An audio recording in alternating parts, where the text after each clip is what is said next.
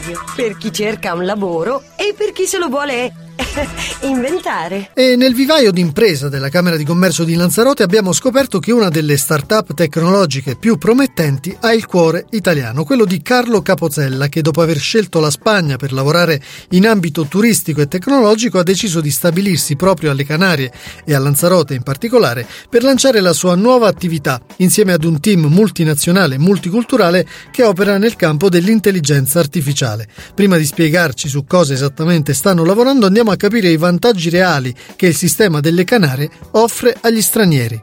I procedimenti eh, sono più o meno simili a quelli italiani, però con costi molto più bassi. Basti pensare mm. che eh, normalmente un, un, notaio per fare le scritture societarie costa tra i 2 e i 300 euro, mm. mentre in Italia spesso siamo anche sopra i 2000 euro per certo. più o meno la stessa pratica.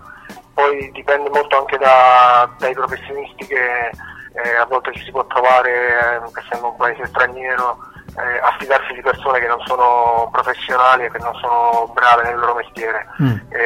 noi abbiamo avuto la fortuna di trovare subito professionisti molto capaci e per cui in tempi abbastanza rapidi abbiamo potuto creare questa nuova società e iniziare a lavorare. La questione ehm, della pressione fiscale in Italia mette davvero in difficoltà tanti di noi che provano a fare impresa. Lì la situazione eh, è profondamente diversa. Eh, in Spagna in generale, in particolare le Canarie, il, il fisco cerca di, di, far crescere le imprese e non di, di strozzarle sul nascere e questo sicuramente agevola soprattutto nelle fasi, nelle fasi iniziali. Eh, ci sono molte agevolazioni, adesso al di là di quelle che sono per, per le imprese, per le società, ma anche per, per, semplicemente per gli autonomi ci sono agevolazioni eh, che sono importantissime nel, nel periodo iniziale di, di, qualsiasi attività.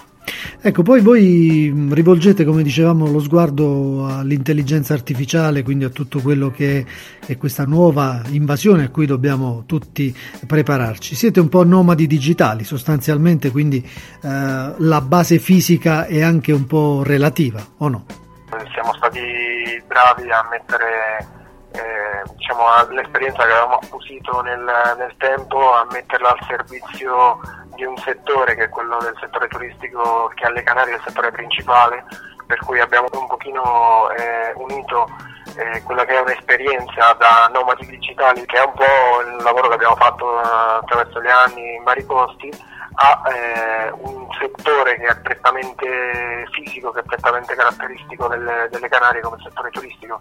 E, e poi grazie anche alle collaborazioni che abbiamo potuto operare in questi, in questi due anni a Lanzarote. Eh, siamo arrivati a collaborare con, con, IBM, attualmente lavoriamo con la tecnologia di IBM Watson, la tecnologia cognitiva che è una delle, delle più avanzate al mondo e questo ci sta, ci sta aprendo veramente grandi scenari e la possibilità di, di, espanderci non solamente alle Canarie ma anche in altri territori. Speriamo forse magari anche di tornare in Italia con queste, con queste tecnologie. Perché no? Intanto se ci dai un cenno velocissimo all'idea più innovativa su cui state lavorando. Abbiamo presentato un assistente virtuale intelligente eh, per destinazioni turistiche. Eh, il primo è stato realizzato con informazioni eh, sull'isola di Lanzarote, per cui già, già, è funzionante a Lanzarote ma può essere utilizzato anche in altri destini. Basicamente è un po' come un, un Siri o, eh, o un Alexa eh, che parla con le persone, però dà informazioni personalizzate in base alle preferenze della persona che fa le domande. Scrivici a lavoradio.gmail.com Lasciati contagiare. Lavoradio. Energia positiva.